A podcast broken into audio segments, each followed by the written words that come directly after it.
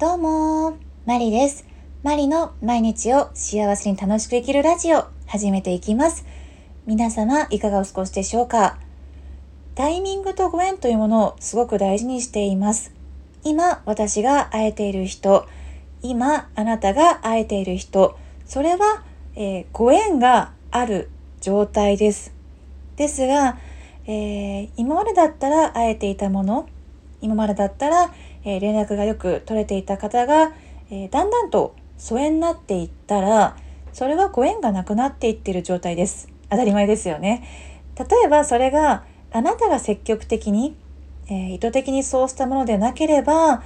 えー、今のあなたにとってその方がふさわしくない。逆を言えばその相手の方からとって